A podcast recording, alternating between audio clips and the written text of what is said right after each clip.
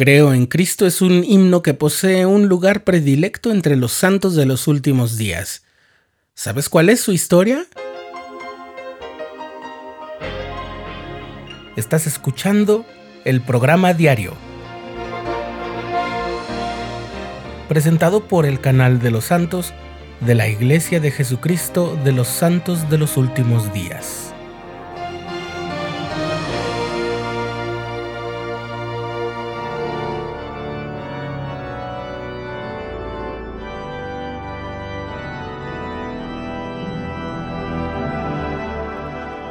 Bruce erre McConkie nació en mil novecientos quince en Ann Arbor, Michigan. Era hijo de Oscar Walter McConkie y Margaret Vivian Red. La familia se mudó a Monticello, Utah, cuando Bruce era aún un bebé. Ahí Oscar llegó a ser obispo del barrio por un periodo de tres años.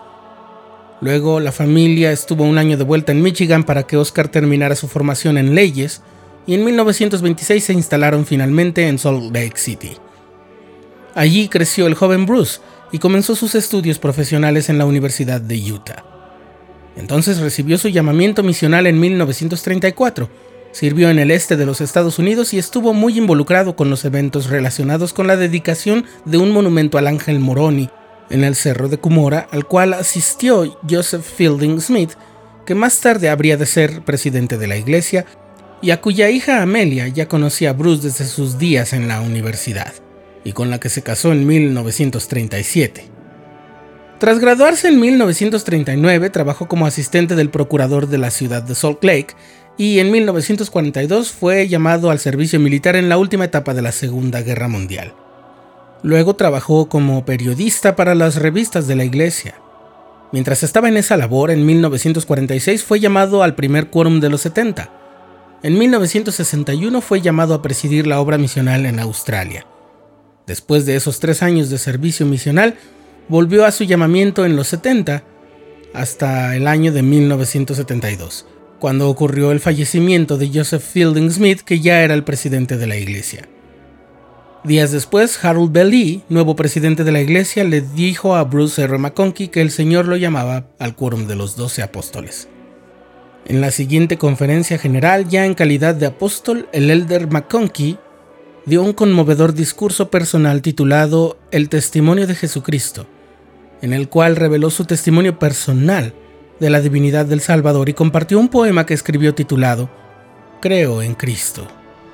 Me tomaré la libertad, dijo en ese discurso, tanto a modo de testimonio como para marcar el tono de lo que está involucrado, de leer estas palabras de mi propia composición. Creo en Cristo, Él es mi Rey, con todo mi ser lo alabaré. Le doy gozoso mi amor, le cantaré con gran loor.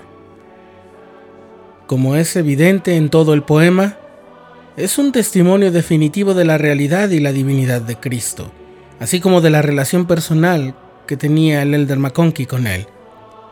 Los versos se hicieron populares muy rápidamente y despertaron entre los miembros una atención y cariño casi inmediatos. A pedido del elder Bruce erre McConkie, Rhea Bradford Allen fue la compositora original de la música de Creo en Cristo.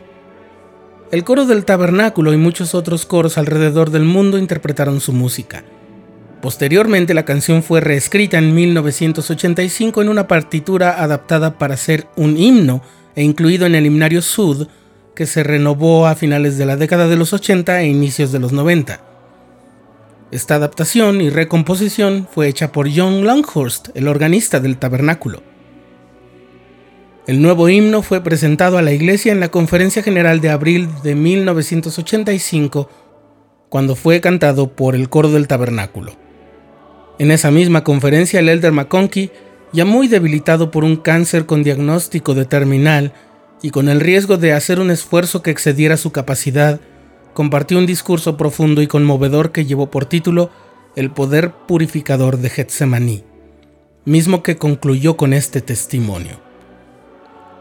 Y ahora, en lo que concierne a esta expiación perfecta realizada mediante el derramamiento de la sangre de Dios, testifico que tuvo lugar en Getsemaní y el Gólgota, y con respecto a Jesucristo testifico que es el Hijo del Dios viviente y que fue crucificado por los pecados del mundo. Él es nuestro Señor, nuestro Dios y nuestro Rey, Esto lo sé por mí mismo, independientemente de cualquier otra persona.